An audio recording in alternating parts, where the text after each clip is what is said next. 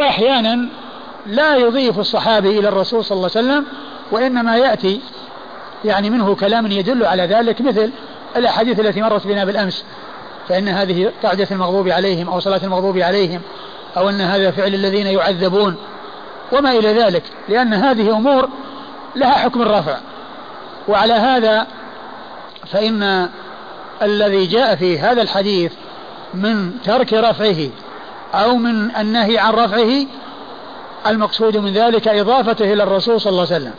ولا يعني ذلك أن يكون سنة للرسول عليه الصلاة والسلام لأن قول الصحابي السنة كذا أو كذا سنة أو من السنة كذا هذا مرفوع حكما إذا القضية هي النهي عن الرفع صراحة. واللفظ يدل على الرفع حكما. واللفظ يدل على الرفع حكما. ثم أن هذا هو الواضح يعني كونه يعني لا يأتي مرفوعا إلى الرسول صلى الله عليه وسلم مثل هذه الصيغة وإنما يكون له حكم الرفع لأن هذا هو المألوف من فعل الصحابة رضي الله عنهم وأرضاهم أنهم يقولون كذا من السنة ولا يقولون قال الرسول صلى الله عليه وسلم هذا من السنة أو يقولون هذا سنة. المألوف أن النبي صلى الله عليه وسلم يقول لهم يعني يقول لهم قولا فيسندونه إليه أو يفعل فعلا فيسندونه إليه أو يقر أو, أو يقر على شيء فيسندونه إليه. وهو لا يقر على باطل صلوات الله وسلامه وبركاته عليه.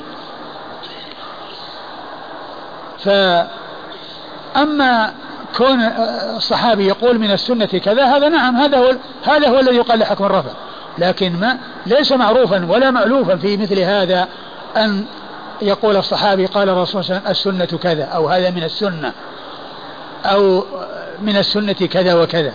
وإنما هذا مألوف أن يكون من كلام الصحابة ولكنه له حكم الرفع ولكن له حكم الرفع. إذا هذا هو معنى قول من قال إن أن أن أن, أن أنه ترك الرفع إلى رسول الله عليه الصلاة والسلام أو أنه نهى عن رفعه إلى رسول الله عليه الصلاة والسلام ولكن هذا النفي أو هذا هذا النهي أو هذا الترك لا يعني أن يكون مرفوعا أن لا ينفي أن يكون مرفوعا. فهو وإن نفي صراحة إلا أنه مرفوع حكما إلا أنه مرفوع حكما. يعني الصحابي قال هذا سنة أي سنة رسول الله صلى الله عليه وسلم. يعني قاله بناء على توقيف قاله بناء على توقيف مثل ما سبق أن مر بنا عن ابن عباس في القعود على العقبين لما قيل له يعني سئل عن الجلوس بين السجدتين على العقبين قال آه، تلك السنة تلك السنة. فقيل إن فقيل له إننا لنرى لنرى نراه جفاء في الرجل. قال تلك سنة نبيكم محمد صلى الله عليه وسلم. تلك سنة, سنة نبيكم محمد صلى الله عليه وسلم. ولما سأل سائل ابن عباس رضي الله عنه قيل له ما بال الرجل إذا صلى المسافر ما بال المسافر؟ إذا صلى وحده صلى ركعتين يعني قصر. وإذا صلى خلف إمام يتم أتم؟ قال تلك السنة. تلك السنة. هذا كلام الصحابي. الرسول ما يقول هذا هو السنة أو تلك هي السنة وإنما يقول افعلوا كذا. فمثلا التسليم. إذا جاء مرفوعا إلى رسول الله صلى الله عليه وسلم يقول احذفوا التسليم خففوا التسليم.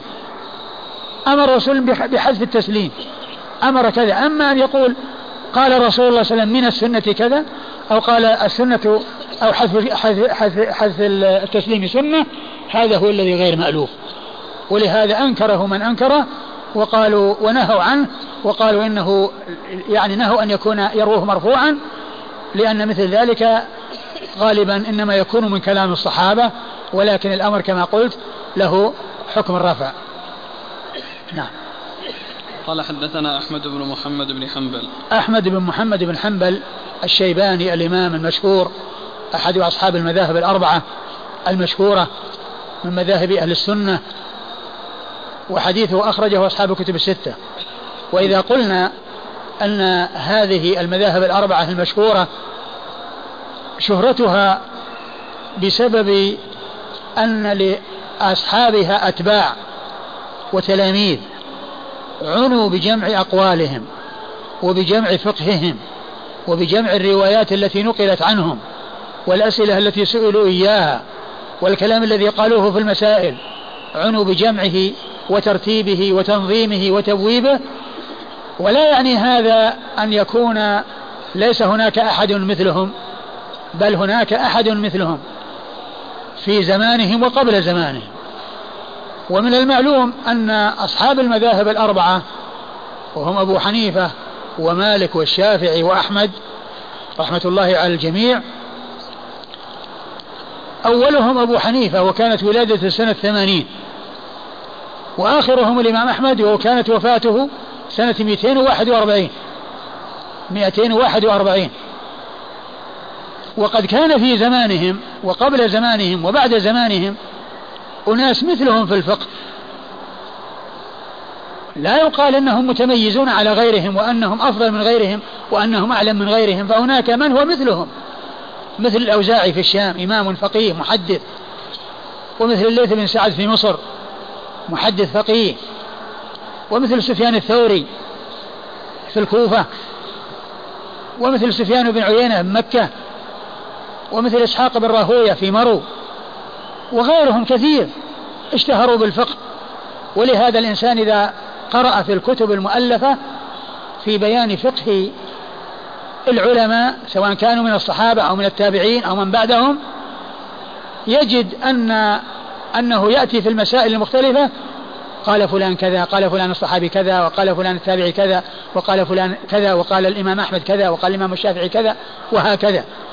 ف آه، يعني هناك أناس مثلهم في الفقه ومثلهم في العلم ولكن ما حصل لهم مثل ما حصل للأئمة الأربعة من التلاميذ والأتباع الذين عنوا في المذهب وتدوينه وتبويبه وتنظيمه وبيان مختلف الروايات وبيان الراجح والمرجوح والمتقدم والمتأخر والقديم والجديد وما إلى ذلك حصل هذا للأئمة الأربعة.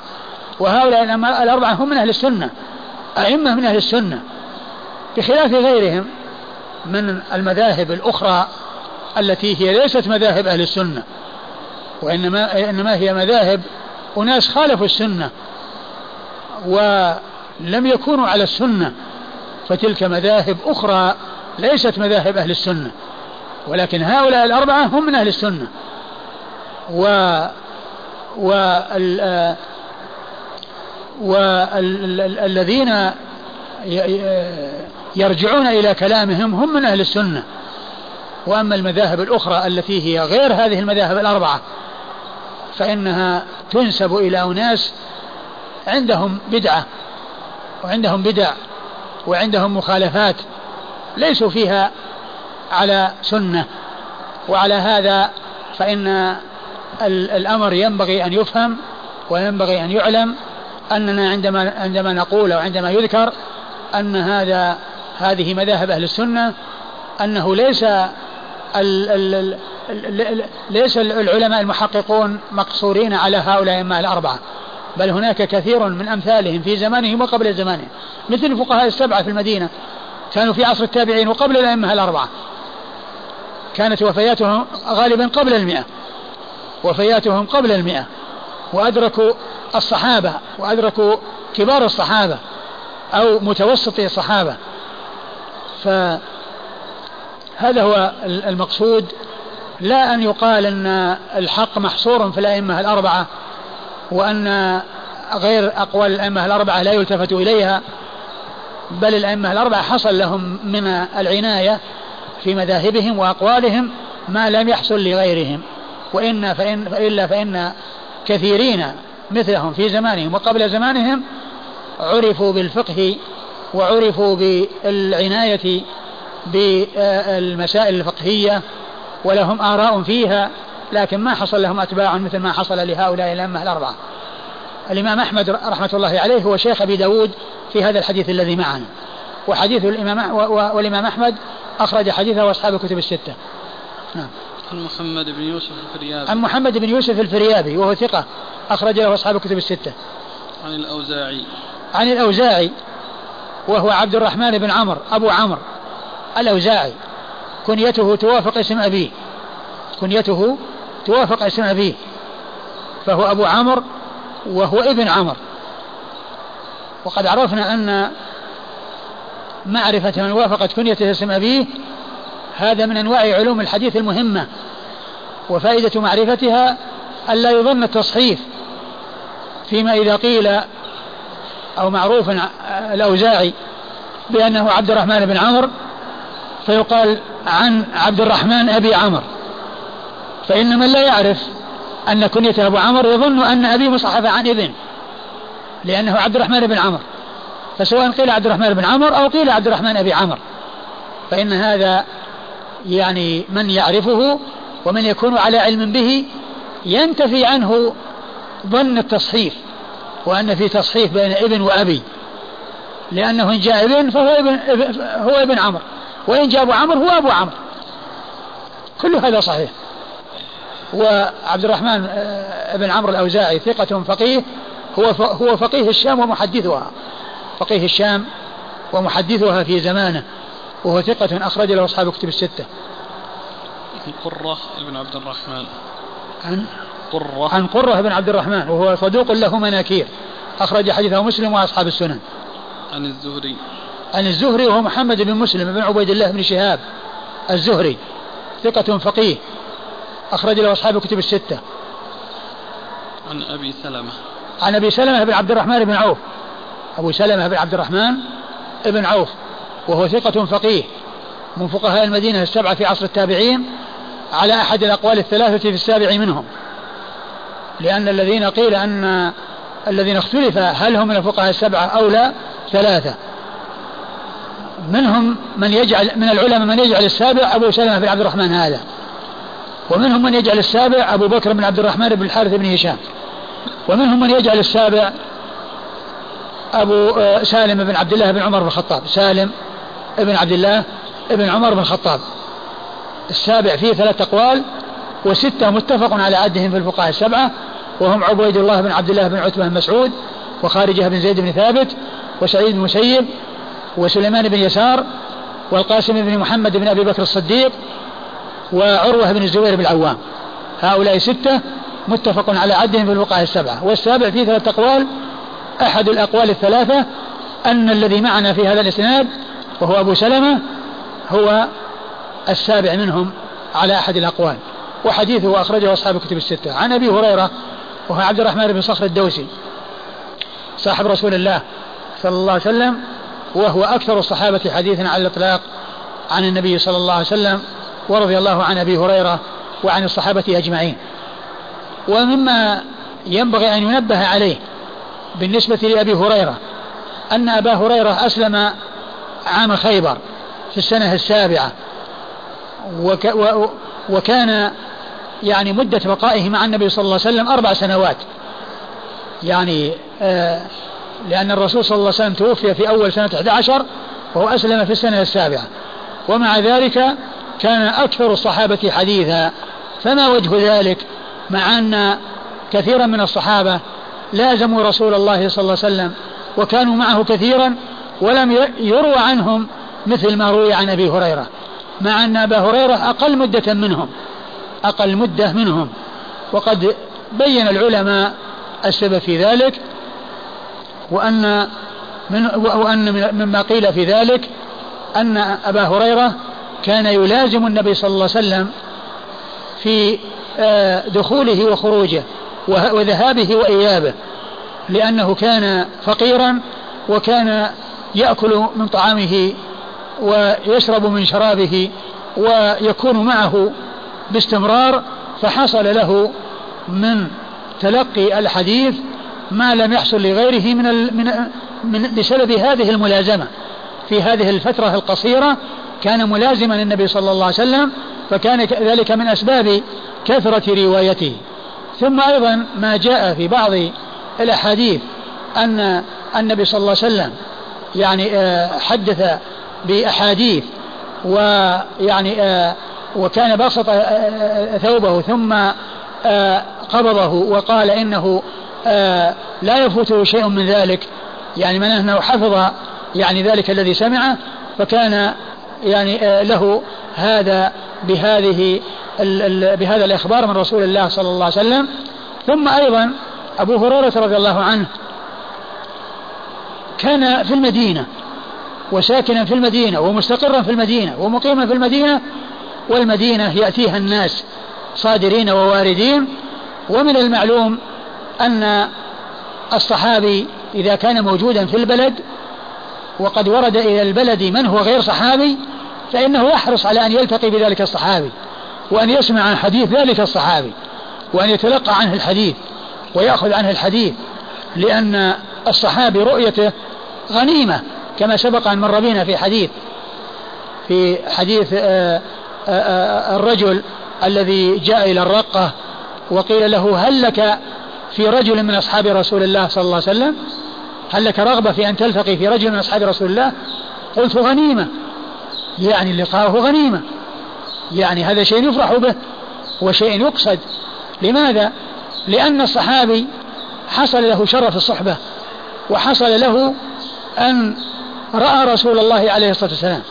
وتشرف برؤية النبي صلى الله عليه وسلم وظفر برؤية النبي عليه الصلاة والسلام لأن الصحابة عيونهم هي التي رأت النبي صلى الله عليه وسلم. فالذي يرى الصحابة يرى العيون التي رأت النبي صلى الله عليه وسلم. العيون التي رأت النبي عليه الصلاة والسلام التابعي عندما يلقى الصحابي هو ما رأى الرسول صلى الله عليه وسلم ولكنه رأى العين التي رأت الرسول رأى العيون التي رأت الرسول صلى الله عليه وسلم. فكان لقاء الصحابي غنيمة كما قال ذلك الرجل التابعي. قلت غنيمة يعني هذا شيء يفرح به.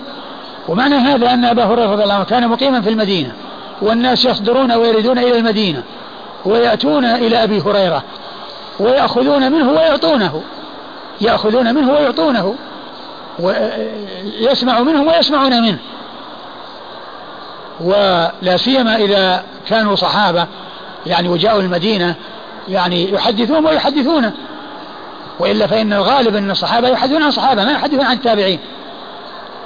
الصحابة يحدثون عن الصحابة لا يحدثون عن التابعين إلا نادرا. ولكن آه كون الصحابي يلقى الصحابي هذا يحدث بما عنده وهذا يحدث بما عنده. والتابعي عندما يلقى الصحابي يأخذ ما عند ذلك الصحابي. فهذا من أسباب كثرة حديث أبي هريرة رضي الله عنه مع أن مدته كانت وجيزة التي صحب فيها رسول الله صلى الله عليه وسلم.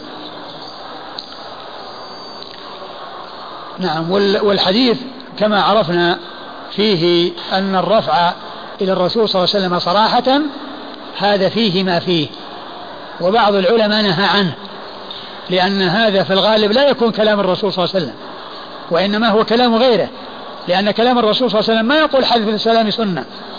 وإنما يقول احذفوا السلام خففوا السلام لا تطيلوا السلام لا تمدوا السلام. هذا لفظ الرسول إذا الذي يمكن أن ينقل عن الرسول صلى الله عليه وسلم صراحة.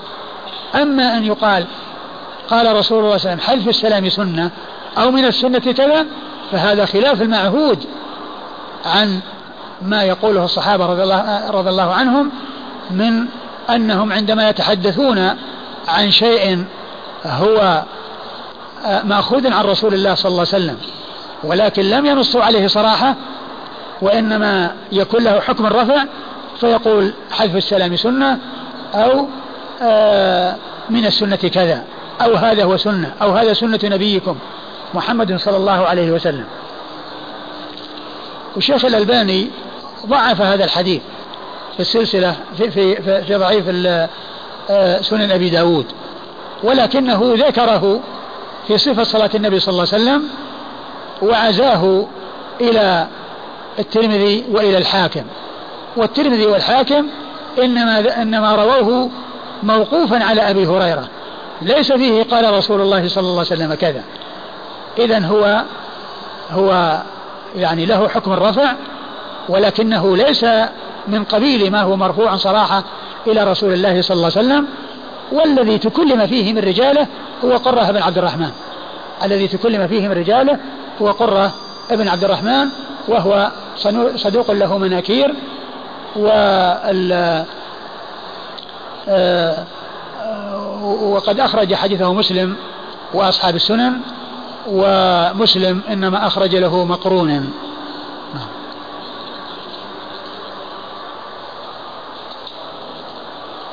هو الآن جاء عنه جاء عنه مرفوعا وجاء عنه موقوفا لأن الذي جاء موقوفا عن طريق قرة كلها عن طريق قرة. الذي جاء موقوفا والذي جاء مرفوعا ولكن الإشكال في الرفع هو من الناحية التي أشرت إليها. يعني من ناحية أن الرسول صلى الله عليه وسلم المعهود عنه ما يقول السنة كذا أو هذا من السنة أو من السنة كذا وإنما يقول قولوا كذا أو يقول افعلوا كذا أو هو يفعل كذا أو يرى فعلا. يجري بين يديه صلى الله عليه وسلم فيسكت عليه ولا ينكره وهو لا يقر على باطل. ومعلوم أن السنة طرق إثباتها ثلاثة القول والفعل والتقرير.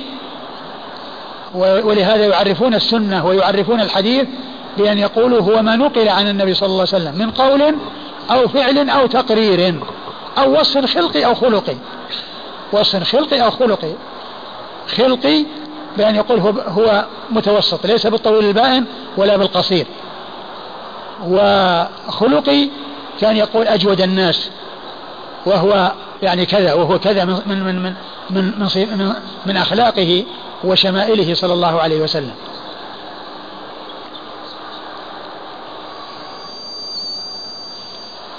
قال عيسى نهاني ابن المبارك عن رفع هذا الحديث. قال عيسى وعيسى هو بن يونس الفاخوري الذي ذكره أبو داود فيما بعد. نهاني ابن المبارك عن رفع هذا الحديث.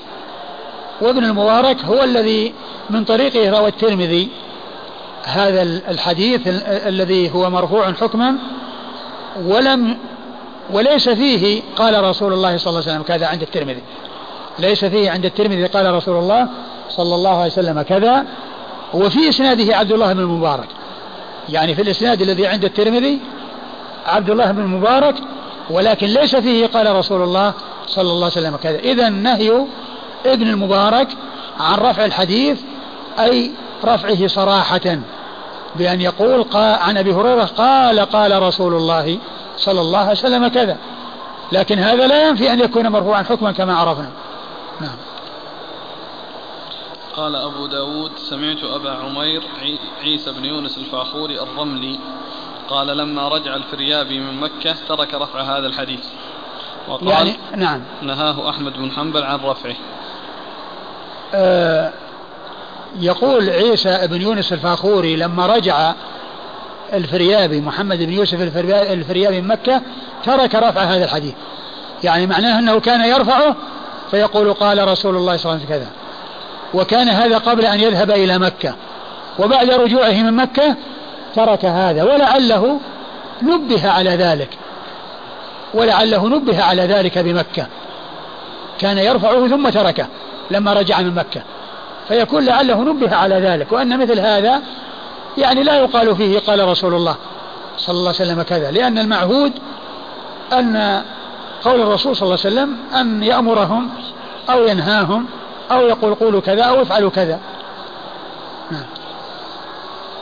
وعيسى بن يونس الفاخوري آه، صدوق. ربما أخطأ. صدوق ربما أخطأ. أخرج حديثه. النسائي بن ماجه. أخرج حديثه النسائي أبو, د... أبو... من هو؟ النسائي وابن ماجه. ما فيه أبو داود؟ ها؟ لا. ما في ذكر أبي داود؟ نعم.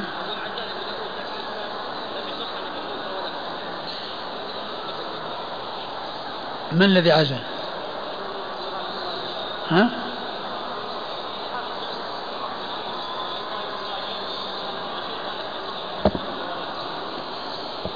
روى لعيسى لعيسى بن يونس ها؟ لكن الرمز تقريبا ما فيه دالسين دالسين؟ بلى فيه. ها؟ في هذه النسخة فيه. أيوه. قال لم يصح أن أبا داود روى له.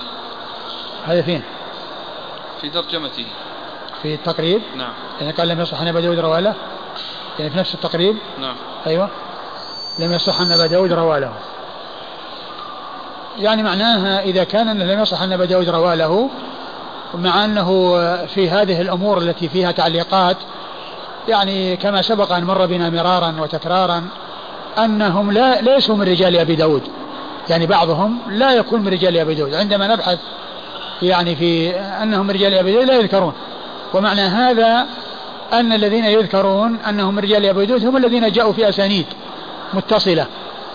وأما الذين جاءوا في تعليقات فقد سبق أن مر بنا مرارا وتكرارا أنهم كذلك. فإذا كان أبو داود ما روى عنه وإنما جاء ذكره فمجرد الذكر عنده في التعاليق وما إلى ذلك هذا لا يعد من رجاله لا يعد من رجاله لأننا قد وجدنا في تراجم متعددة عندما نبحث عن هؤلاء الرجال الذين جاءوا في أبي داود وفي سنن أبي داود فلا يكون لهم رواية فلا يكون هناك رمز.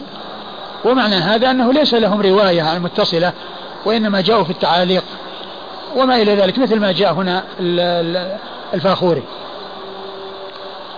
نعم. آه، الأخ يقول الفريابي شيخ لأحمد في هذا الحديث فكيف نهاه أحمد عن رفعه؟ أه صاحب عون المعبود قال إن, إن الضمير في نهاه يرجع إلى أبي داود. يرجع إلى أبي داود وأن أحمد نهاه نهى أبا داود عن رفع هذا الحديث. نهى أبا داود وأحمد هو شيخ أبي داود في هذا. شيخ أبي داود يعني في هذا.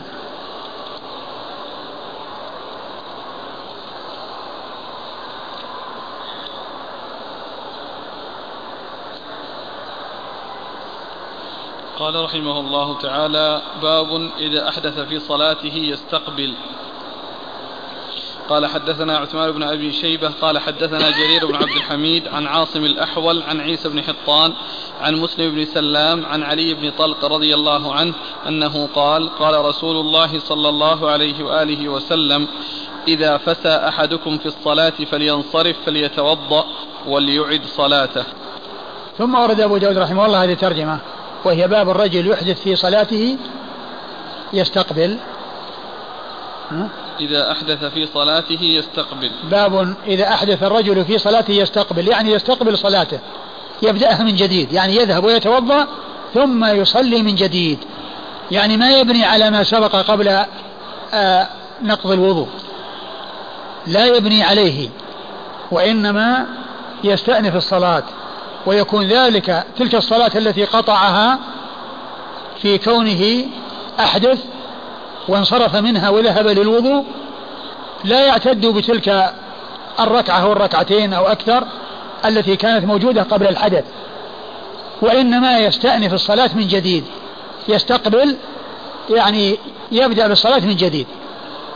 صلى الظهر في التشهد الأول حصل منه ذلك يقطع الصلاة ويذهب ويتوضأ ثم يصلي أربعا. ولا يحسب الثنتين السابقتين اللي حصل اللتين حصل حصلتا قبل الحدث. اللتين حصلتا قبل الحدث. هذا هو المقصود بالترجمة. وقد اختلف العلماء في هذه المسألة.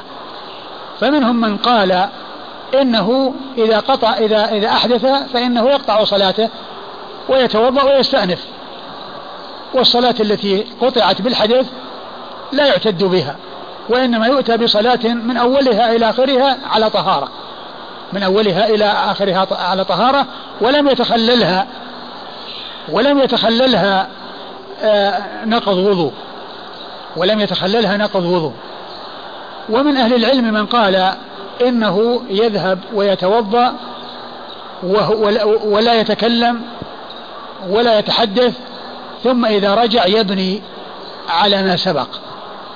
يبني على ما سبق. بعض أهل العلم قال هذا لكن الصحيح هو هذا الذي دل عليه هذا الحديث وهذه الترجمة التي معنا وهي كون الإنسان يستأنف الصلاة من جديد يتوضأ ثم يبدأ الصلاة من جديد. لا يبني على شيء موجود من قبل قبل أن يحصل منه الحدث. أورد أبو داود رحمه الله في هذا حديث علي بن طلق. حديث علي بن طلق رضي الله عنه أن النبي صلى الله عليه وسلم قال إذا إذا فسى. نعم إذا فسى أحدكم في الصلاة فلينصرف فليتوضأ وليعد صلاته. إذا فسى أحدكم في صلاته فلينصرف وليتوضأ وليعد صلاته. يعني معناه أنه يستأنف الصلاة ويستقبل الصلاة من جديد من أولها. لا يبني على ما تقدم. قوله فسى إذا خرج له ريح ليس لها صوت. لأن الريح إذا خرجت بدون صوت يقال له فساء. وإذا حصل له صوت لا يقال له فساء. وإنما يقال له ضراط. يعني له صوت. يعني يسمع. ف وهذا وهو يدل على أن خروج الريح أنه ناقض للوضوء وهو بإجماع العلماء. بإجماع العلماء. وقد قال عليه الصلاة والسلام آه، إذا شك أحدكم في صلاته هل خرج منه شيء فلا ينصرف حتى يسمع صوتا أو يجد ريحا. حتى يسمع صوتا لما خرج منه. أو يشم ريحا أو يجد ريحا لما خرج بدون صوت الذي هو الفساء. الذي هو الفساء الذي ليس, ليس له صوت. يعني يشم ريح. فهذا هو يعني معنى الحديث. وأنه إذا حصل شيء من ذلك والفساء ناقض بإجماع العلماء. وكل خارج من السبيلين فهو ناقض. كل خارج من السبيلين فهو ناقض. يعني من من القبل والدبر كل ما يخرج منه هو ناقض للوضوء. الإسناد قال حدثنا عثمان بن أبي شيبة. عثمان بن أبي شيبة آه، الكوفي ثقة أخرج له أصحاب الكتب الستة إلا الترمذي. عن جرير بن عبد الحميد. عن جرير بن عبد الحميد الضبي الكوفي وهو ثقة أخرج له أصحاب الكتب الستة. عن عاصم الأحول. عن عاصم بن سليمان الأحول وهو ثقة أخرج له أصحاب الكتب الستة. عن عيسى بن حطان. عن عيسى بن حطان وهو مقبول أخرج له أبو داود والترمذي والنسائي. وهو مقبول أخرجه أبو داود والترمذي والنسائي. عن مسلم بن سلام. عن مسلم بن سلام وهو مقبول أخرج له أبو داود والترمذي والنسائي. مقبول أخرجه أبو داود والترمذي والنسائي مثل الذي قبله. م. عن علي بن طلق وهو صحابي أخرجه أبو داود والنسائي وابن ماجه. أبو داود والترمذي والنسائي. أبو داود والترمذي والنسائي يعني كل الثلاثة خرج له أبو داود والترمذي والنسائي. الثلاثة على ولا الصحابي والاثنان اللذان دونه كل منهما خرج له آه، أبو داود والترمذي والنسائي.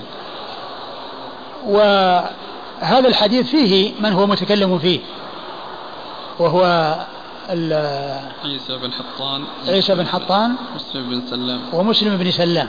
ومسلم بن سلام هؤلاء متكلم فيهم وكل منهما مقبول وكل منهما مقبول. والألباني أورد الحديث يعني في الضعيفة يعني ضعف هذا الحديث. ولكن آه، بعض أهل العلم صححه ولهذا الذين احتجوا بهذا الحديث على أنه يستأنف الصلاة يقابلهم الذين قالوا أنه لا يستأنف الصلاة واستدلوا بحديث عائشة الذي فيه من حصل له يعني آه، آه، من حصل له قيء أو رعاف فليذهب وليتوضأ وليعد إلى صلاته وهو لا يتكلم يعني معناه أنه يبني على ما سبق. قالوا ذلك الحديث لم يصححه أحد الذي هو حديث عائشة في قصة أنه يبني على ما تقدم. وأما هذا الحديث صححه ابن حبان. أما هذا الحديث فقد صححه ابن حبان. فقالوا أنه أقوى من ذلك أقوى من ذلك. ثم أيضا كونه يستأنف يعني هذا هو هو, الذي فيه التحقق يعني في كل إنسان أدى ما عليه. بخلاف ذلك الذي فيه البنيان من غير أن يكون هناك أساس صحيح يعتمد عليه هذا يكون آه، فيه فيه فيه ما فيه. يعني الشيء الذي يعني يبنى على ركع على ركعات متقدمة حصل بعدها نقض وضوء ثم يذهب ويتوضأ ويرجع وهو لا يتكلم ثم يبني على ما سبق من صلاته هذا لا شك إن هذا القول الذي هو كونه يعني يستأنف. لا شك أن السلامة فيه واضحة وأن أن فيه الاحتياط في الدين والحديث الذي فيه صححه بعض أهل العلم بخلاف ذلك فإنه لم يصححه أحد.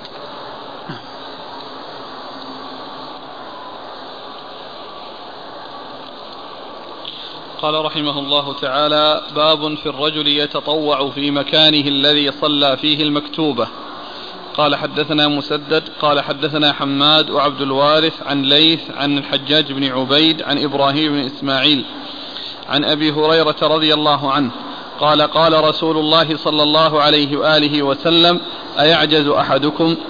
قال عن عبد الوارث أن يتقدم أو يتأخر أو عن يمينه أو عن شماله. زاد في حديث حماد في الصلاة يعني في السبحة. ثم أورد أبو داود رحمه الله هذه الترجمة. وهي باب الرجل يتنفل يتطوع. في مكانه الذي صلى فيه المكتوبة. باب الرجل يتطوع في مكانه الذي صلى فيه المكتوبة. يعني أتى بالترجمة هكذا مطلقة. ومعنى هذا أنه جائز. ولكن الأولى أن يغير المكان. الأولى أن يغير المكان. لأنه إذا غير المكان يكون فيه فصل بين الفرض والنفل. وأيضا فيه كون البقاع تشهد للإنسان لأنه يشهد له بقعة ثم يشهد له بقعة غير كونه في بقعة واحدة غير كونه في بقعة واحدة. وقد جاء في القرآن يومئذ تحدث أخبارها يعني الأرض تشهد على ما حصل على ما حصل على ظهرها من خير أو شر. فيكون في كون الإنسان يغير المكان يعني فيه هذا المعنى. وقد جاء عن النبي صلى الله عليه وسلم في الجملة يعني شيء من هذا مثل كونه إذا ذهب لصلاة العيد يذهب من طريق ويرجع من طريق. يذهب من طريق ويرجع من طريق. وقد قيل في تعليل ذلك أقوال كثيرة منها ليشهد له الطريقان. ليشهد له الطريقان. آه، آه، أورد أبو داود رحمه الله حديث أبي هريرة. حديث أبي هريرة رضي الله عنه أن النبي صلى الله عليه وسلم قال يعجز أحدكم أن يتقدم أو يتأخر أو عن يمينه أو عن شماله. يعني في السبحة السبحة هي النافلة. يعني حين يشفع إيش كلمة فيه يشفع. لا. هذا اللي بعده. نعم. يعني في السبحة يعني في النافلة. يعني في صلاته أي النافلة. يعني معناه أنه يغير المكان تقدما أو تأخرا أو أن يذهب إلى جهة اليمين أو جهة الشمال. معناه يصلي في مكان آخر. غير المكان الذي صلى فيه الفرض. غير المكان الذي صلى فيه الفرض. وهذا فيه إشارة وتنبيه إلى أن الإنسان يفعل ذلك. إلى أن الإنسان يفعل ذلك ولعل الحكمة في ذلك هو ما أشرت إليه وما ذكرته. وكما ذكر وذكره أهل العلم يعني يكون فيه فصل يعني بفعل وكذلك آه، لتشهد له أو لتعد لتشهد له البقاع المختلفة أو تعدد البقاع التي تشهد له. تعدد البقاع التي تشهد له. أيعجز أحدكم؟ إيش؟ أن يتقدم أو يتأخر. أن يتقدم أو يتأخر. أو عن يمينه أو, أو عن يمينه أو عن شماله. في الصلاة يعني في السبحة الصلاة يعني في السبحة يعني عندما يقوم للصلاة النافلة التي يقال لها السبحة لأن النوافل يقال لها ذلك وقد جاء في آه، ذكر بعض الأحاديث النبي صلى الله عليه وسلم آه، آه، يعني لما جمع بين الصلاتين لم يسبح بينهما. يعني لم يتنفل. لم يسبح لم يتنفل. لأن النافلة يقال لها سبحة والتسبيح يقال له نفل. لم يسبح يعني لم يتنفل. يعني السبحة يعني عندما يقوم للسبحة التي هي النافلة فإنه آآ آآ يأتي بهذا الفعل الذي هو الفصل بالعمل. والحديث ذكره الألباني في الصحيح صححه في صحيح سنن أبي داود, سنن أبي داود وفيه رجلان مجهولان أحدهما مجهول العين والثاني مجهول الحال. أحدهما مجهول العين والثاني مجهول الحال. ولكنه جاء حديث آخر يعني يدل على ما دل عليه ويتعلق بالجمعة وهو أن الإنسان آه، يعني يعني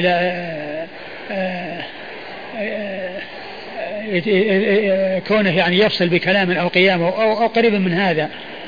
يعني فلعله صححه لوجود يعني شيء يشهد له. وإلا فإنه من حيث الإسناد فيه رجلان آه، مجهولان. أيوة. والإسناد؟ قال حدثنا مسدد. مسدد هو بن مسرهد البصري ثقة أخرج له البخاري تعليقا وأبو داود والترمذي والنسائي. مسدد. أخرج له مسدد البخاري وأبو داود والترمذي والنسائي. عن حماد. عن حماد حماد بن زيد؟ نعم. عن حماد بن زيد وهو ثقة أخرج له أصحاب الكتب الستة. وعبد الوارث. وعبد الوارث بن سعيد العنبري ثقة أخرج له أصحاب الكتب الستة. عن ليث. عن ليث وهو الليث بن سعد. وهو ثقة أخرج له أصحاب الكتب الستة. يروي عنهم؟ ها؟ الليث يروي عن حجاج بن عبيد؟ إيه ما هو ما هو بالآن يروي عنه؟ الله أعلم. يعني إنه غير ليث بن سعد؟ هم. ليث بن أبي سليم. ها؟ لعله. ما ما أدري. عن فين؟ الأخ يقول راجعه وجده الليث بن سليم. ليث بن أبي سليم؟ مم. ليث بن أبي سليم وين وجدته؟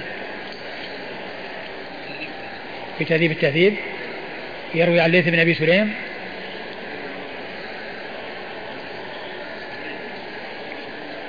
بس ليث في ليث ليثان ليث ليث بن سعد وليث بن أبي سليم. ليث الليث بن سعد هذا ثقة فقيه. وليث بن أبي سليم آه، صدوق فيه كلام.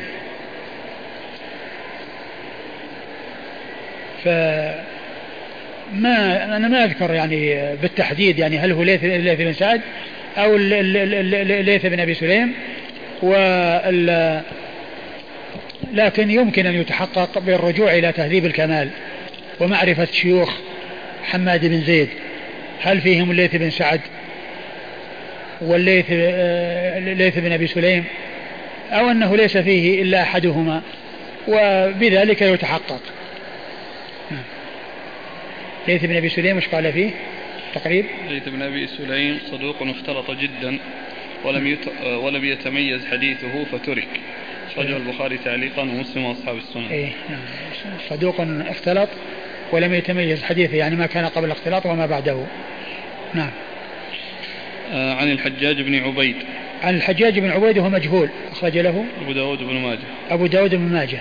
عن إبراهيم بن إسماعيل. عن إبراهيم بن إسماعيل وهو مجهول الحال. أخرج له أبو داود بن ماجه. أبو داود بن ماجه. عن أبي هريرة. عن أبي هريرة وقد مر ذكره. قال رسول صلى الله عليه وسلم أيعجز أحدكم؟ قال عن عبد الوارث أن يتقدم أو يتأخر. يعني يتقدم عن مكان اللي صلى فيه الفريضة. آه، قصدي أن هناك قال حدثنا مسدد عن حماد وعبد الوارث. إيه لأنهم اثنين. شيوخ شيوخ مسدد اثنان. طيب. يعني. واحد منهم. قال رسول صلى الله عليه وسلم أيعجز أحدكم؟ هذا عن الاثنين.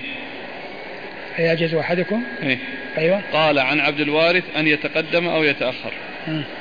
أو عن يمينه وعن شماله. ما فيه إلا بلى. أو عن يمينه وعن شماله. وبعدين قال زاد في حديث حماد في الصلاة. زاد في حديث حماد في الصلاة. يعني معناه معناه أنها كأن هذا اللفظ هو لفظ لفظ شو اسمه الأول؟ عبد الوارث لا وحماد لفظ قال حدثنا مسدد عن حماد وعبد الوارث. نعم هذول الاثنين هم شي- شيوخ مسدد. طيب. لكن هناك في المتن قال إيش؟ في الأول. عن أبي أي عجز بعده قال قال قال مسدد. عن عبد الوارث. قال مسدد عن عبد الوارث. نعم؟ ما في مسدد. قال لا. عن. أيوه قال عن عبد الوارث. أي. أيوة. عن عبد الوارث.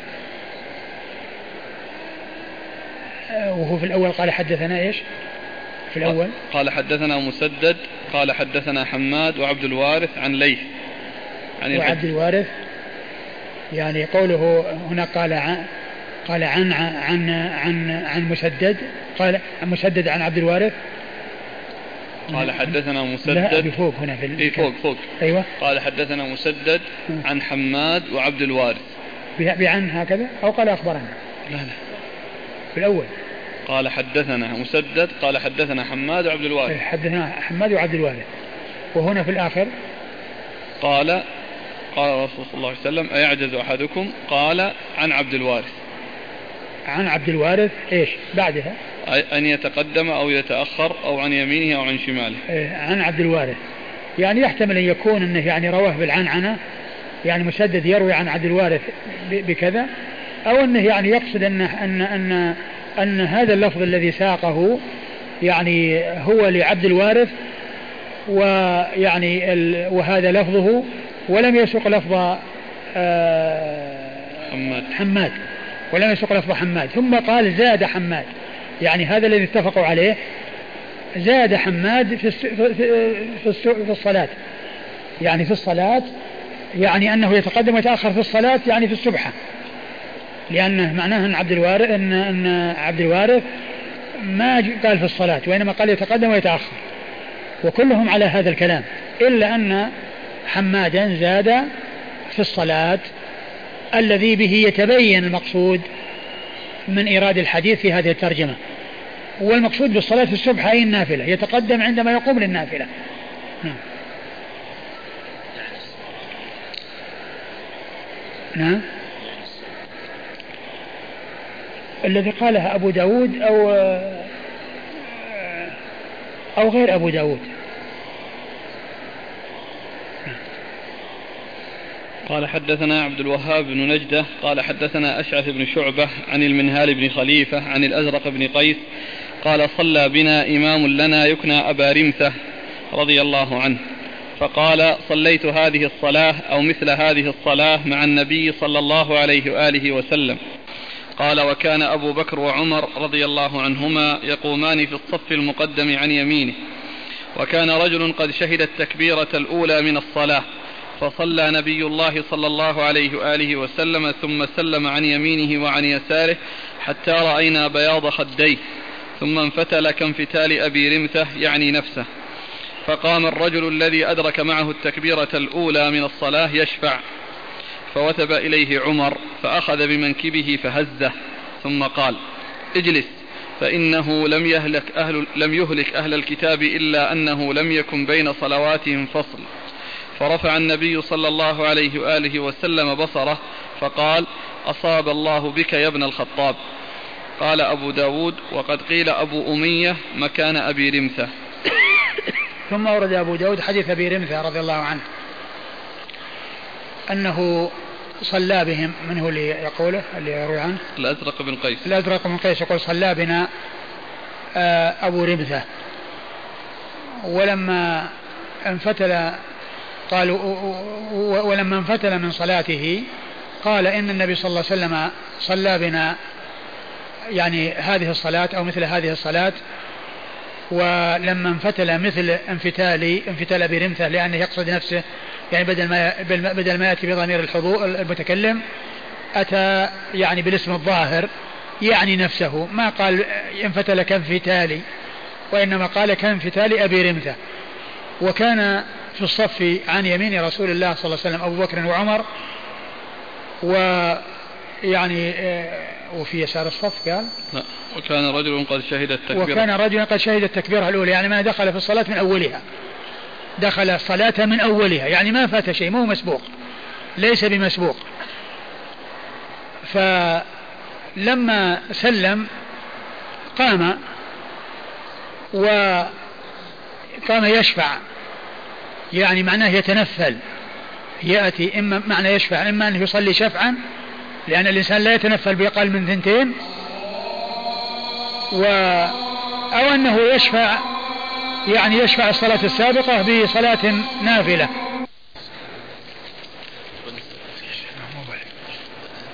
هو يذكر أنه في كثير من نسخ أبي داود أثبات وبركات إيه.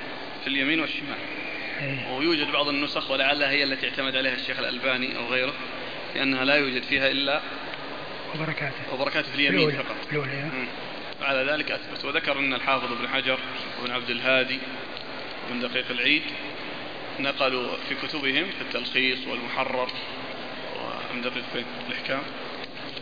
الإحكام في بلوغ المرام فأثبتوها. أيه. أبو جزاه الله خير يعني.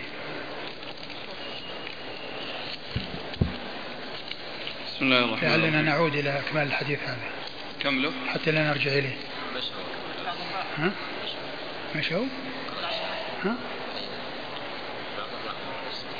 أيه. طيب يقول أبو أحمد بن عدي عن عبد القدوس بن همام قال شهدت عدة مشايخ يقولون حول البخاري تراجم جامعه يعني بيضها بين قبر الرسول صلى الله عليه وسلم ومنبره وكان يصلي لكل ترجمة ركعتين. السائل يقول هل هذا الكلام صحيح؟ لا أدري.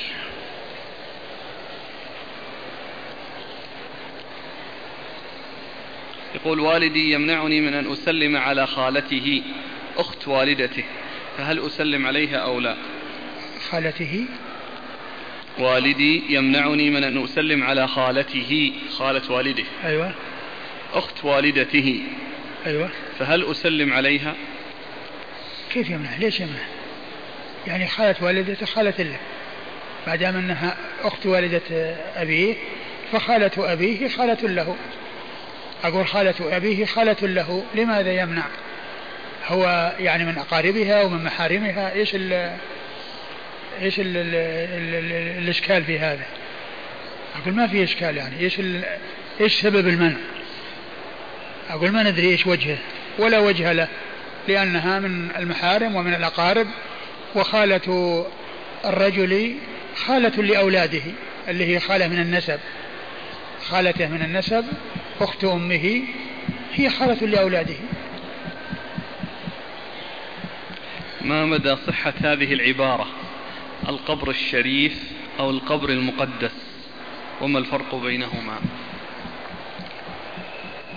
ال ال قبر الرسول صلى الله عليه وسلم آه، كان يعبرون عنه بالقبر.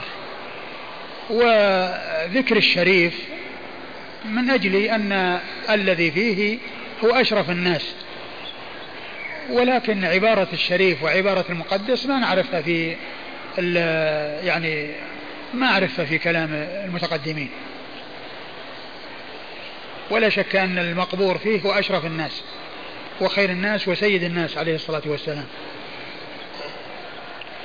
في مسند الإمام أحمد رحمه الله. القبر الشريف إذا قيل القبر الشريف يعني هو المقصود به يعني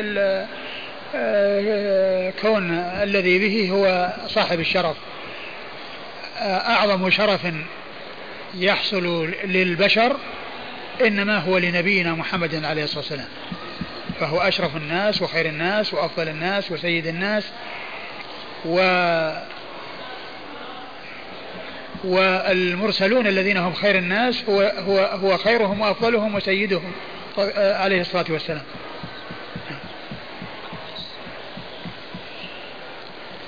وكذلك المقدس يعني ما ما أعرف يعني ما أعرف ذكرها. والله لا شك التعبير يعني فيه أقول فيه فيه شيء.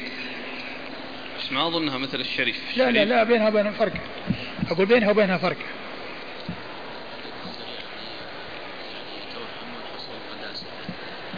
أيوة حصول التبرك به وما إلى ذلك نعم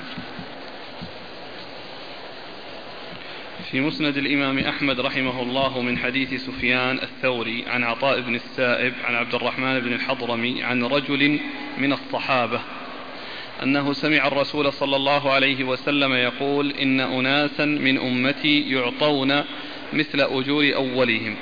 قالوا من هم يا رسول الله؟ قال الذين ينكرون المنكر. فضيلة الشيخ ما المراد بقوله يعطون مثل أجور أولهم؟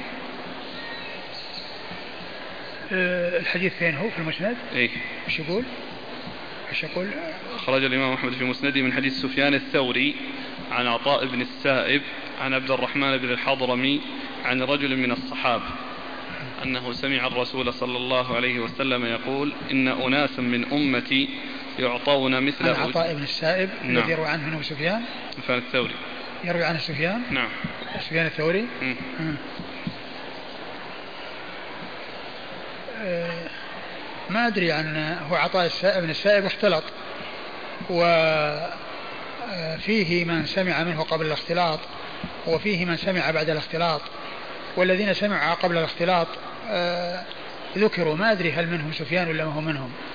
يعني ذكر الحافظ بن حجر في آخر ترجمة عطاء بن السائب في تهذيب التهذيب ذكر الذين سمعوا منه قبل الاختلاط والذين روايتهم عنه صحيحة. فلا أدري عن سفيان هل هو من هؤلاء أو ليس منهم. لأنه إذا كان مما كان قبل بعد الاختلاط أو ليس مما هو قبل الاختلاط فإنه لا يكون الحديث ثابتا إلا أن يكون سفيان ممن سمع قبل الاختلاط. والله تعالى أعلم وصلى الله وسلم وبارك على عبده ورسوله نبينا محمد وعلى آله وأصحابه أجمعين.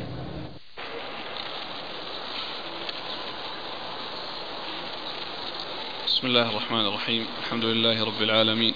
الصلاة والسلام على عبد الله ورسوله نبينا محمد وعلى آله وصحبه أجمعين. أما بعد قال الإمام أبو داود السجستاني رحمه الله تعالى تحت باب في الرجل يتطوع في مكانه الذي صلى فيه المكتوبة. قال حدثنا قال حدثنا عبد الوهاب بن نجدة قال حدثنا أشعث بن شعبة عن المنهال بن خليفة عن الأزرق بن قيس. قال صلى بنا إمام لنا يكنى أبا رمثة رضي الله عنه فقال صليت هذه الصلاة أو مثل هذه الصلاة مع النبي صلى الله عليه وآله وسلم. قال وكان أبو بكر وعمر رضي الله عنهما يقومان في الصف المقدم عن يمينه وكان رجل قد شهد التكبيرة الأولى من الصلاة فصلى نبي الله صلى الله عليه وآله وسلم ثم سلم عن يمينه وعن يساره حتى رأينا بياض خديه. ثم انفتل كانفتال أبي رمثة يعني نفسه فقام الرجل الذي أدرك معه التكبيرة الأولى من الصلاة يشفع فوثب إليه عمر رضي الله عنه. فأخذ بمنكبه فهزه ثم قال اجلس فإنه لم يهلك أهل الكتاب إلا أنهم لم يكن بين صلواتهم فصل. فرفع النبي صلى الله عليه وآله وسلم بصره فقال أصاب الله بك يا ابن الخطاب. قال أبو داود وقد قيل أبو أمية مكان أبي رمثة. بسم الله الرحمن الرحيم. الحمد لله رب العالمين وصلى الله وسلم وبارك على عبده ورسوله نبينا محمد وعلى آله وأصحابه أجمعين. أما بعد فقد حصل البدء بالترجمة في الدرس السابق ومر الحديث الذي فيه يعجز أحدكم أن يتقدم ويتأخر عن يمينه وعن شماله. يعني في في الصلاة يعني في السبحة. وقلنا في الدرس الماضي أن أن أن الصلاة كون الإنسان يصلي في المكان الذي صلى فيه الفريضة جائز ولكن الأولى أن يصلي في مكان آخر كما أرشد إليه هذا الحديث عن رسول الله صلى الله عليه وسلم. وذكرت في الدرس الماضي يعني من حكم ذلك كون أنه يعني يكون هناك الفصل بين الفرض والنفل وأيضا تعدد الأماكن والبقاع التي يصلي فيها الإنسان والبقاع تشهد لأصحابها يوم القيامة بما حصل عليها. وبعد ذلك أورد أبو داود حديث أبي رمثة رضي الله عنه حيث أن الأزرق بن قيس يقول صلى بنا أبو رمثة. ف وقال إن هذه صلاة رسول الله صلى الله عليه وسلم أو مثل صلاة رسول الله صلى الله عليه وسلم وأنه آه وأن رسول الله صلى الله عليه وسلم لما صلى بهم كان أبو بكر وعمر رضي الله تعالى عنهما في الصف المقدم وكان عن يمينه وكان في المصلين رجل آه كان في المصلين رجل قد أدرك التكبيرة الأولى يعني أنه أدرك الصلاة من أولها وليس بمسبوق ولم يفته شيء. ولكنه لما انفتل رسول الله صلى الله عليه وسلم وقال أبو, رم أبو رمثة كم فتال أبي رمثة؟ يعني نفسه لم يقل كم فتالي وإنما قال كم, كم فتال أبي رمثة قام ذلك الرجل يشفع يعني يصلي يتنفل. فأخذ عمر رضي الله عنه بمنكبيه وقال له اجلس فإن أهل الكتاب آه لم يهلك أهل الكتاب إلا كونهم لم يفصلون بين الفرض والنفل. وقال رسول الله صلى الله عليه وسلم آه، أصاب الله بك يا ابن الخطاب يعني يعني حصل أن أصبت الرشد أو وفقك الله لما فيه الرشد. هذا الحديث حديث أبي رمثة رضي الله تعالى عنه محل الشاهد منه كون ذلك الرجل قام. من حين ما حصل السلام قام. يصلي يتنفل يشفع. وكان قال في الأول أدرك التكبيرة الأولى حتى يفهم أنه ليس بمسبوق لأن المسبوق من حين يسلم الإمام يقوم وهذا شأن المسبوقين. والمسبوقون هم الذين هذا وصفهم. وأما المأمومون الذي هم قد أدركوا الصلاة من أولها فلا يصلح أن يقوموا يعني يتنفلون من حين يسلم الإمام وإنما يسبحون ويأتون بالذكر المشروع ويجلسون ويأتون بما هو وارد وما, وما هو مشروع ثم بعد ذلك يتنفلون.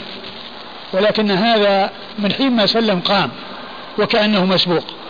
ولهذا احترز أو ذكر الاحتراز عن كونه مسبوق بكونه قال في أول الأمر أدرك التكبيرة الأولى. يعني معناه أنه ما قام مسبوقا والمسبوق هذا هو شأنه وهذا وصفه وهذه حاله ولكنه غير مسبوق وإنما قام يشفع والمقصود بقوله يشفع يعني يتنفل.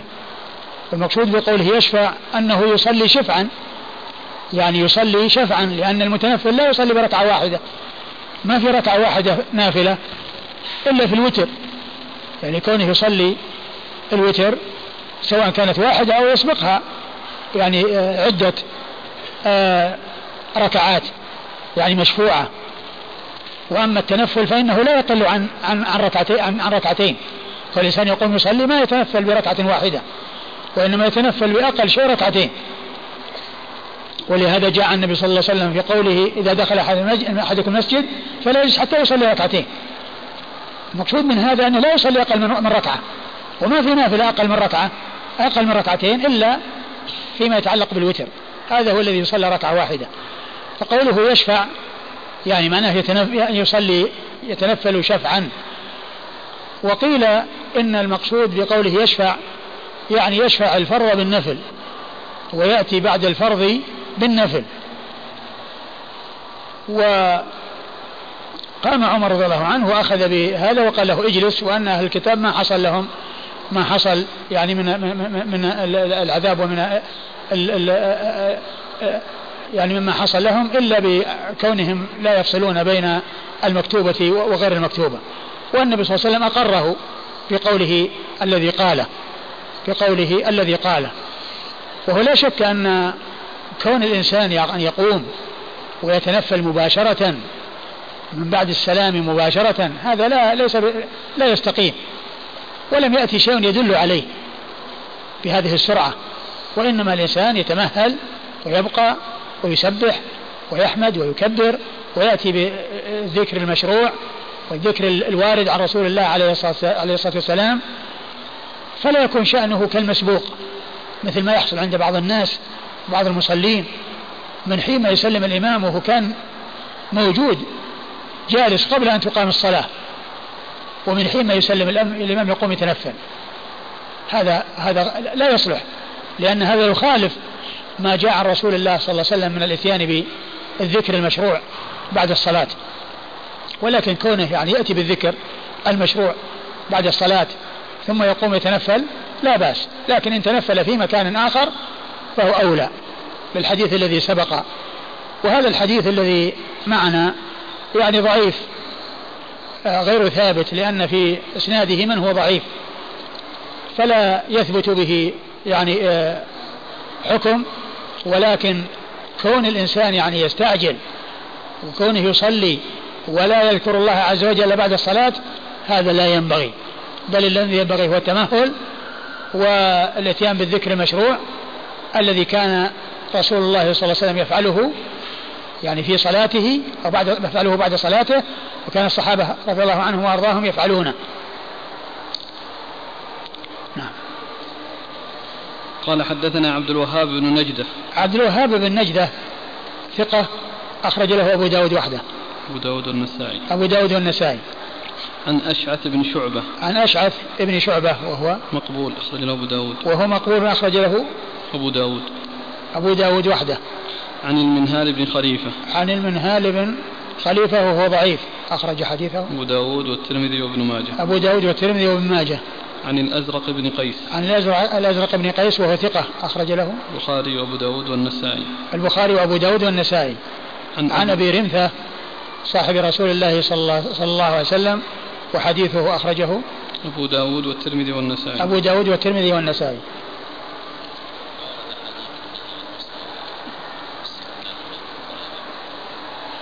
هو حديث يعني ورد في الجمعة سبق أن أشرت إليه في الدرس الماضي.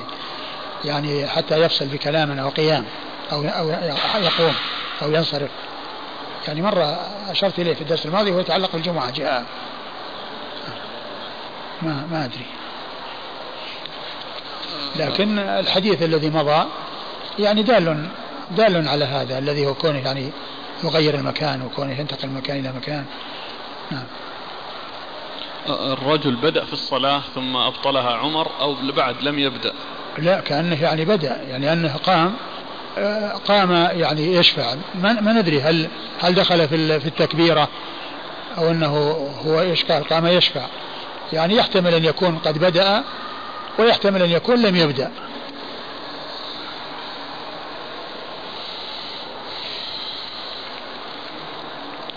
قال أبو داود وقيل أبو أمية مكان أبي رمثة. يعني وقيل أبو أمية مكان أبي رمثة. يعني أن يعني أنه جاء أنه بدل أبي رمثة أبو أمية. وأبو أمية قريبة من أبو رمثة يعني من ناحية التصحيح لأن الميم والياء والهاء أو الميم والثاء والهاء متقاربة.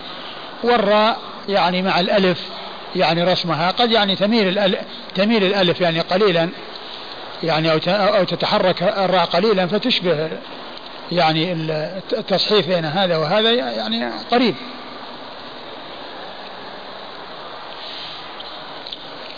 قال رحمه الله تعالى باب السهو في السجدتين. قال حدثنا محمد بن عبيد قال حدثنا حماد بن زيد عن أيوب عن محمد عن أبي هريرة رضي الله عنه أنه قال صلى بنا رسول الله صلى الله عليه وآله وسلم إحدى صلاتي العشي الظهر أو العصر. قال فصلى بنا ركعتين ثم سلم. ثم قام إلى خشبة في مقدم المسجد فوضع يديه عليها إحداهما على الأخرى. يعرف في, يعرف في وجهه الغضب. ثم خرج سرعان الناس وهم يقولون قصرت الصلاة قصرت الصلاة. وفي الناس أبو بكر وعمر رضي الله عنهما فهاباه أن يكلماه فقام رجل كان رسول الله صلى الله عليه وآله وسلم يسميه ذا اليدين. فقال يا رسول الله أنسيت أم قصرت الصلاة؟ قال لم أنس ولم تقصر ولم تقصر الصلاة. قال بل نسيت يا رسول الله. فأقبل رسول الله صلى الله عليه وآله وسلم على القوم فقال أصدق ذو اليدين؟ فأومأوا أي نعم. فرجع رسول الله صلى الله عليه وآله وسلم إلى مقامه فصلى الركعتين الباقيتين ثم سلم ثم كبر وسجد مثل سجوده أو أطول ثم رفع وكبر ثم كبر وسجد مثل سجوده أو أطول ثم رفع وكبر. قال فقيل لمحمد سلم في السهو فقال لم أحفظه عن أبي هريرة ولكن نبئت أن عمران بن حصين رضي الله عنه قال ثم سلم. ثم أورد أبو داود رحمه الله هذه الترجمة وهي باب السهو في السجدتين. المقصود بالسجدتين الركعتين لأن الركعة يقال لها سجدة ويقال لها ركعة. فهنا المقصود بالسجدة الركعة والسجدتين ركعتين. والمقصود من ذلك أنه سهى السهو في السلام من ركعتين يعني في الثلاثية أو الرباعية. كونه يصلي الظهر أو العصر أو المغرب أو العشاء فيسلم الركعتين.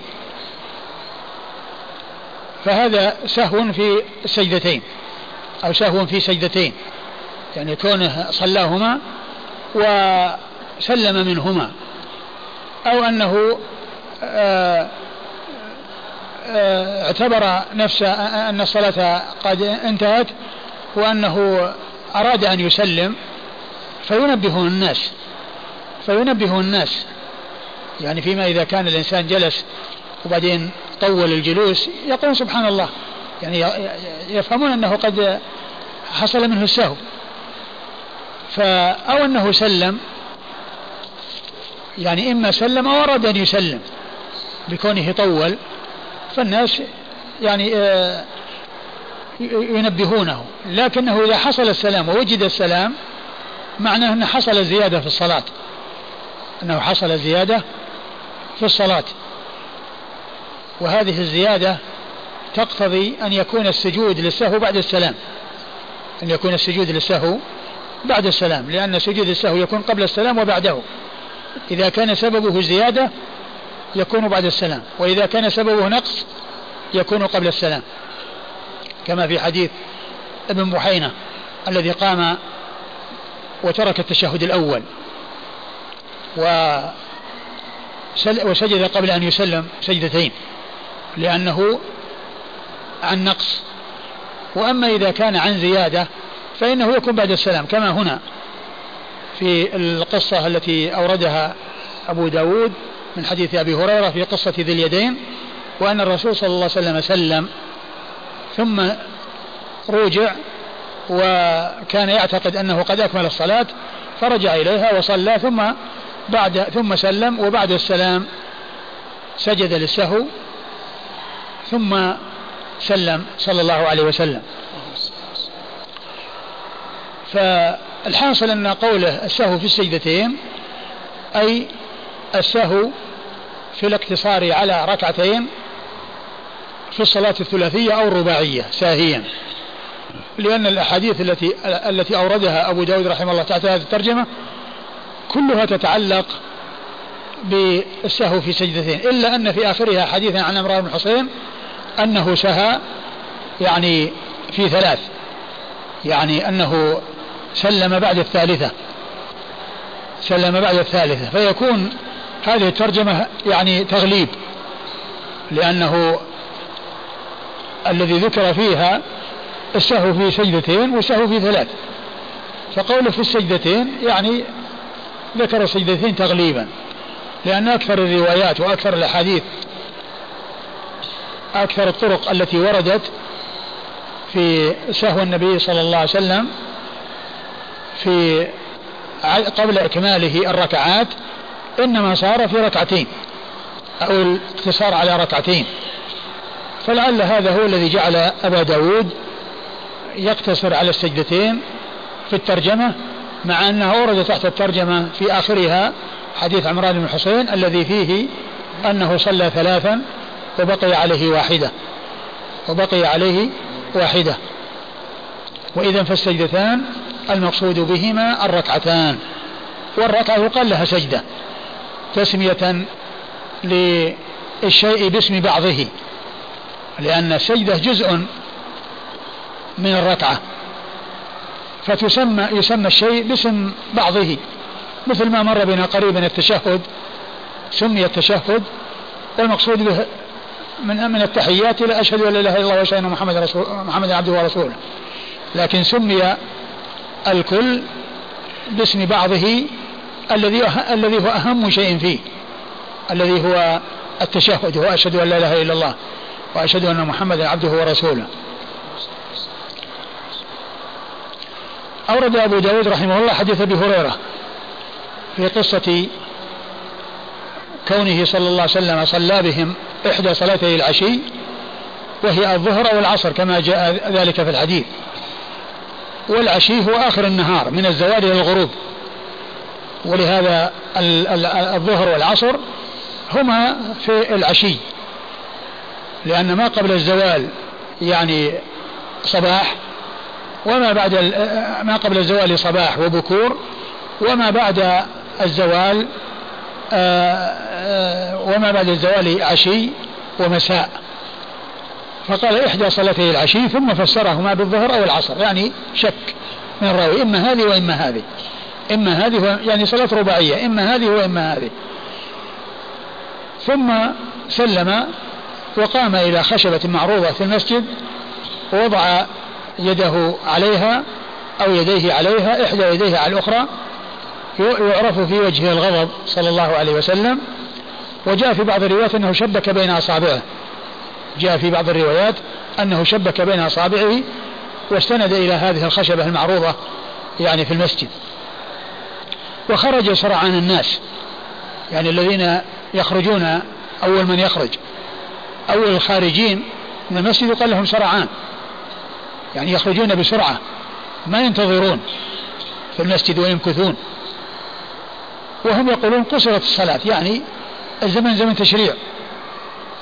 وهم يعرفون أن الرسول صلى الله عليه وسلم صلى ثنتين لكن لما كان الزمن زمن تشريع وأنه فهموا أن الصلاة بدل ما كانت رباعية أنه نسخ ذلك الحكم وصارت ثنائية. بدل ما تكون أربع صارت ثنتين وهم يقولون قصر الصلاة. يعني معناه أن الحكم تغير. هذا هو الذي فهموه. وكان في الجالسين أبو بكر وعمر وشخص يقال له ذو اليدين كان في يديه طول وكان رسول الله صلى الله عليه وسلم يقول له ذو اليدين. فقال يا رسول الله أقصرت الصلاة أم نسيت؟ يعني واحدة من ثنتين. إما فيه نسيان وإما أنه نزل وحي وحصل تشريع بأن الصلاة الرباعية جعلت ثنائية. فهو إما هذا وإما هذا. ما فيه ما في شيء ثالث. يا رسول الله أقصرت الصلاة أم نسيت؟ يعني هل حصل هذا أو هذا؟ فقال عليه الصلاة والسلام لم أنسى ولم تقصر. يعني في علمي وفي ظني وفي يعني يعني اعتقادي وفهمي أنه ما حصل شيء. يعني ما حصل نسيان وما حصل تشريع بأن الصلاة تقصر. فلما قال له ذلك رسول الله صلى الله عليه وسلم قال بل نسيت. ما دام أن ما فيه ما فيه تشريع بقصر الصلاة اذا النسيان قد حصل. فالرسول صلى الله عليه وسلم التفت إلى الناس وقال أكما يقول ذي اليدين؟ لأن هذا شيء ما اختص به شخص واحد هذا شيء حضره الناس والناس مشتركون فيه ليس لأحد دون أحد وليس علمه يختص بأحد لأن هذا شيء مشترك العلم فيه مشاع. فقال فأومأوا أن نعم وجاء في بعض الروايات أنهم قالوا نعم. ويمكن الجمع بينهما بأنهم جمعوا بين هذا وهذا أومأوا وقالوا نعم. يعني أيدوا ما قاله ذو اليدين. أيدوا ما قاله ذو اليدين من أن أنه قد حصل النسيان. فقام عليه الصلاة والسلام ودخل في الصلاة عاد إلى الصلاة. وصلى قام إلى الركعتين وصلاهما. صلى الركعتين ولما فرغ منهما سلم تشهد وسلم ثم سجد سجدتين للسهو. وفي هذا الحديث قيل لراويه وهو محمد بن سيرين آآ آآ هل سلم؟ قال لا لا أعلمه في هذا الحديث أو لم احفظه عن أبي هريرة. إيش؟ لم أحفظه عن أبي هريرة. لم أحفظه عن أبي هريرة انه سلم ولكن نبئت أن عمران بن الحصين قال ثم سلم. نبئت أن عمران بن الحصين قال ثم سلم. وكلمة نبئت يعني معناها فيه واسطة. فيه واسطة. لأن قول الراوي نبئت أن فلان قال كذا معناه بينه وبينه واسطة. يعني معناه ما هو متصل. ما في اتصال في ذكر التسليم. لكن التسليم جاء في حديث عمران بن الحصين الذي أورده المصنف في آخر الباب. فإنه ذكر أنه سجد بعد السلام سجدتين وأنه سلم. قال ثم سلم. فهذا الذي ذكره محمد بن سيرين أنه أخبر به عن عمران بن حصين جاء عنه بالإسناد المتصل وفي آه، آه، سهو حصل من رسول الله صلى الله عليه وسلم وكان فيه أنه صلى ثلاثا وأنه قام للرابعة وصلاها ثم سل ثم سلم ثم سجد للسهو سجدتين ثم سلم. فنص على التسليم. نص على أنه حصل من التسليم بعد السهو. هذا هو حديث أبي هريرة رضي الله تعالى عنه. والحديث يدل على مسائل كثيرة وعلى أنواع من الفقه وقد ألف فيه الحافظ صلاح الدين العلائي كتابا واسعا في مجلد سماه نظم الفرائد فيما تضمنه حديث ذي اليدين من الفوائد. نظم الفرائد فيما تضمنه حديث ذي اليدين من من الفوائد. فهو حديث مشتمل على فوائد كثيرة. ومن فوائد هذا الحديث أن الأنبياء يحصل منهم السهو يعني في العبادات يحصل في الأفعال.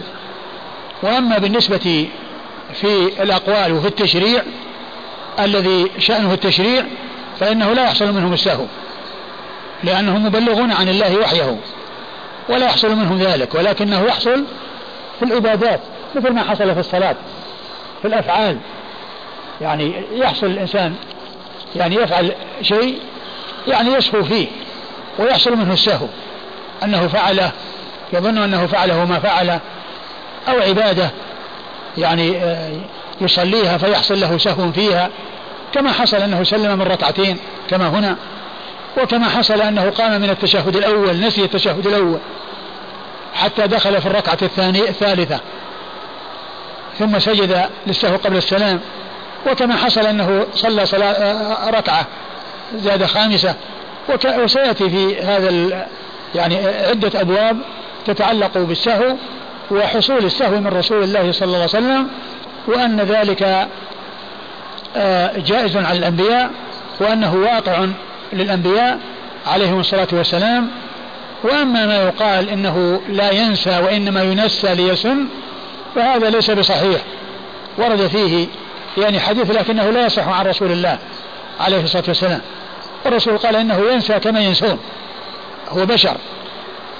و ولكنه معصوم فيما يبلغ عن الله. لا يحصل خطأ ولا يحصل النسيان لا يحصل خطأ ولا يحصل النسيان وما يحصل منه من خطأ في العبادة نسيانا فإنه لا يقر عليه. فإنه يعني يحصل تنبيهه ويحصل آه، معرفته بذلك ويؤدي تلك العبادة كما أمرها الله كما أمره الله عز وجل. يعني لا لا لا يبقى أنه يفعل يعمل العمل ثم آه، يتركه ناقصا دون أن يعني يتنبه له أو دون أن ينبه عليه. كما حصل هنا فإنه صلى ركعتين وهذا نسيان ولكنه ما بقي عليه بحيث استمر دون أن آه، يتنبه له. بل الصحابة رضي الله عنهم وأرضاهم نبهوه على ذلك وكانوا متوقفين لم ينبهوه في أثناء الصلاة خشية أن تكون قصرت الصلاة وأنه جاء تشريع في قصر الصلاة. فهو يدل على أن الأنبياء يجوز عليهم مثل ذلك وأن السهو والنسيان يحصل ولكن فيما بابه التشريع والتبليغ عن الله عز وجل فإنهم معصومون من ذلك لأنه كما قال الله عز وجل وما ينطق عن الهوى إن هو إلا وحي يوحى. وفي الحديث دليل على أن الإنسان إذا سلم من يعني من صلاته وهو يعتقد إتمامها وهي لم تتم وحصل كلام حول إتمامها وعدم إتمامها أن ذلك لا يؤثر على الصلاة. بل الإنسان يعود إلى الصلاة ولو حصل هذا الكلام الذي حول يعني عدم إتمامها وأنه حصل نقص وأنه بقي ركعة فإنه يعاد إليها ويرجع الإنسان إليها. ويبني على ما قد حصل. ولا يوجد الكلام الذي حصل مع اعتقاد أن الصلاة قد تمت وأن الصلاة تامة وأنه إنما سلم لتمامها. ولكن بعد ذلك آه، حصل الكلام بينهم أنه بقي ركعة فإنه يقوم إليها ويؤديها ومثل هذا الكلام لا يؤثر لأنه كلام مبني على اعتقاد تمام الصلاة. على اعتقاد تمام الصلاة. وإذا حصل سهو في الصلاة واحتاج المأموم إلى أن ينبه الإمام لأمر سهى فيه فهو لا يتكلم. ما يقول بقي ركعة ولا بقي كذا وكذا وإنما يقول سبحان الله. فإن تنبه الإمام لذلك وإلا فإنه يأتي بشيء يشعر بالمطلوب بأمر سائغ كذكر شيء من القرآن بأن يكون المقصود ركوع يقول اركعوا مع الراكعين أو كان المقصود سجدة اسجد واقترب أو ما إلى ذلك من الشيء الذي يعني يحصل به التنبيه. لكن ما يتكلم في أثناء الصلاة ويقول بقي عليك ركعة أو بقي عليك سجدة أو أنك نسيت سجدة أو كذا وإنما يأتي سبحان الله وإذا تنبه الإمام للمقصود انتهى وإذا ما حصل التنبه وبقي الإشكال وبقي الاشتباه فإنه يأتي بشيء من القرآن يعني فيه ما يحصل به ما يحصل به المطلوب. ثم أيضا فيه الحديث دليل على ذكر الإنسان بوصفه ذكر الإنسان بوصفه حيث يكون مشتهرا بذلك. وهذا فيما إذا لم يكن آه فيه آه تنقص أو نقص أو آه الشخص يعني لا يرضى بذلك أو الشخص يعني لا يرضى بذلك فإنه لا يذكر الشخص بشيء آه، لا يرضاه وإن ويكرهه. والرجل كان معروفا بهذا الوصف وكان يلقب بهذا اللقب ويقال ذو اليدين لأن يديه في طول ولهذا قال عليه الصلاة والسلام أكما يقول ذو اليدين؟ أكما يقول ذو اليدين؟ واسمه الخرباق اسمه الخرباق. ولقبه ذو اليدين لأن يديه كان فيها فيهما طول فكان يقال له ذو اليدين لذلك فدل هذا على أن ذكر الإنسان بوصفه فيما يتميز به إذا لم يكن له تنقص ولم يكن فيه يعني آه، آه، تعلم وكراهية لذلك فإنه لا يذكر به إذا كان الأمر كذلك. وأما إذا كان لا يكره ذلك وهو مشتهر بهذا فإن هذا لا محذور فيه ولا بأس ومنه ما جاء في هذا الحديث عن رسول الله صلى الله عليه وسلم. وفيه أن سجود السهو يكون بعد السلام. إذا كان هناك زيادة في الصلاة والزيادة التي حصلت هنا هي السلام الذي وجد في أثنائها. لأن لأن لا يقال أن الصلاة هنا يعني آه، آه، سببها النقص لأن النقص جبر والنقص أتي به. يعني كان ناقص ركعتين والركعتان أتي بهما. ولكن الشيء الذي زاد هو السلام لأن حصل في الصلاة تسليم في وسطها. تسليم في وسطها فكان زيادة. لأنه ما هو ما هو آآ آه، آآ يعني نقص لأن النقص جبر وأتي بالنقص بخلاف النقص الذي يترك مثل التشهد الأول. التشهد الأول الرسول صلى الله عليه وسلم لما قام عن عنه ودخل في الركعة الثالثة استمر فصار فسلم فسجد سجدتين جبرا للنقص وبسبب هذا النقص لكن إذا وكان ذلك قبل السلام ولكنه إذا كان السهو بزيادة وحصل بسبب السهو زيادة في الصلاة فإنه يسجد للسهو ولكن يكون بعد السلام. ولكن يكون بعد السلام بحيث الإنسان يسلم ثم بعد ذلك يسجد للسهو. ثم بعد ذلك يسجد للسهو سجدتين والسجدتان مثل سجدات الصلاة. لا يقال إن لهما كيفية خاصة ولا أن لهما ذكر خاص وإنما يفعل فيهما مثل ما يفعل في سجود الصلاة. يسبح الله عز وجل ويدعى فيه وكذلك الجلسة بين السجدتين يعني يدعى فيها ثم بعد ذلك يكون السلام. ثم بعد ذلك يكون السلام. والحديث ليس فيه ذكر السلام إلا أن محمد بن سيرين قال نبئت أن عمران بن حسين قال ثم سلم. ولكن هذا الذي قاله محمد بن سيرين أنه بلغه عن عمران بن حسين قال ذلك ثبت بالإسناد المتصل الذي جاء في آخر الباب من حديث عمران بن حسين رضي الله تعالى عنه وهو يدل على أن الإنسان يسلم من سجود السهو. يسلم من سجود السهو. أعد المتن.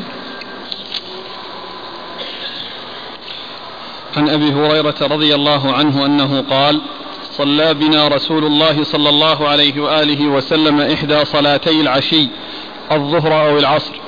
قال فصلى بنا ركعتين ثم سلم. ثم قام إلى خشبة في مقدم المسجد فوضع يديه عليها إحداهما على الأخرى يعرف في وجهه الغضب. ثم قوله يعرف في وجهه الغضب لعل هذا السهو الذي حصل له سببه الغضب. يعني هذا الذي حصل له من الغضب لعل هذا هو السبب الذي حصل به السهو وأنه سهى في صلاته صلى الله عليه وسلم. لأن الإنسان إذا كان فيه غضب قد يحصل له تشوش وقد يحصل له يعني شيء من السهو قوله يعرف في وجه الغضب يعني قد يستفاد منه أن هذا السهو الذي حصل سببه الغضب الذي حصل له صلى الله عليه وسلم. هل يعرف سبب الغضب؟ ما ندري لا ما ما, لا ما أعرفه في شيء. ثم خرج سرعان الناس وهم يقولون قصرت الصلاة قصرت الصلاة. خرج سرعان الناس وهم يقولون قصر الصلاة أو قصرت الصلاة. يعني أن أن الصلاة يعني هم فاهمين أن صلى ركعتين ولكن الزمن زمن تشريع وهذا هو الذي فهموه. يعني معناه أن الناس كلهم سكتوا كلهم سكتوا وما قالوا شيئا لأن الزمن زمن تشريع وهم عرفوا أنه قد لم يصلي إلا ركعتين فخرج الناس على اعتبار أن الصلاة قصرت وأن أنه حصل نسخ للصلاة من كونها أربع إلى كونها تصير اثنتين. نعم. وهل أمروا بالإعادة؟ آه طبعا الإعادة لا بد منها يعني إيه إذا كان الزمن لم يطل فإنهم يعودون مثل ما عاد رسول الله عليه الصلاة والسلام إلى الصلاة وإن كان هو طال الفصل وحصل وقت طويل فإنها تعاد الصلاة من أولها. هنا لم يذكر يعني ورد في روايات أو شيء. ما أعرف يعني آه، شيء يتعلق بهم لكن لا شك أن آه، كونهم يعني يأتون بالصلاة إما يستأنفونها أو يأتون بما بقي منها هذا شيء لا بد منه كما حصل من رسول الله عليه الصلاة والسلام والذين كانوا معه في المسجد. لكنه بعدما عرف الحكم لا شك أنه سيبلغ الناس الذين خرجوا ويعني سيقومون بأداء ما عليهم. إما آه، أن يكونوا آه، أتموها كما أتمها رسول الله عليه الصلاة والسلام حيث لم يحصل يعني فصل طويل أو أنه حصل أنهم استأنفوها من جديد. وعلى كل فلا بد أن وأنهم آه، أدوا ما عليهم من الاتيان بتلك الصلاة التي صلوها ناقصة كانوا يعتقدون أن الحكم نسخ وتبين أنه غير منسوخ.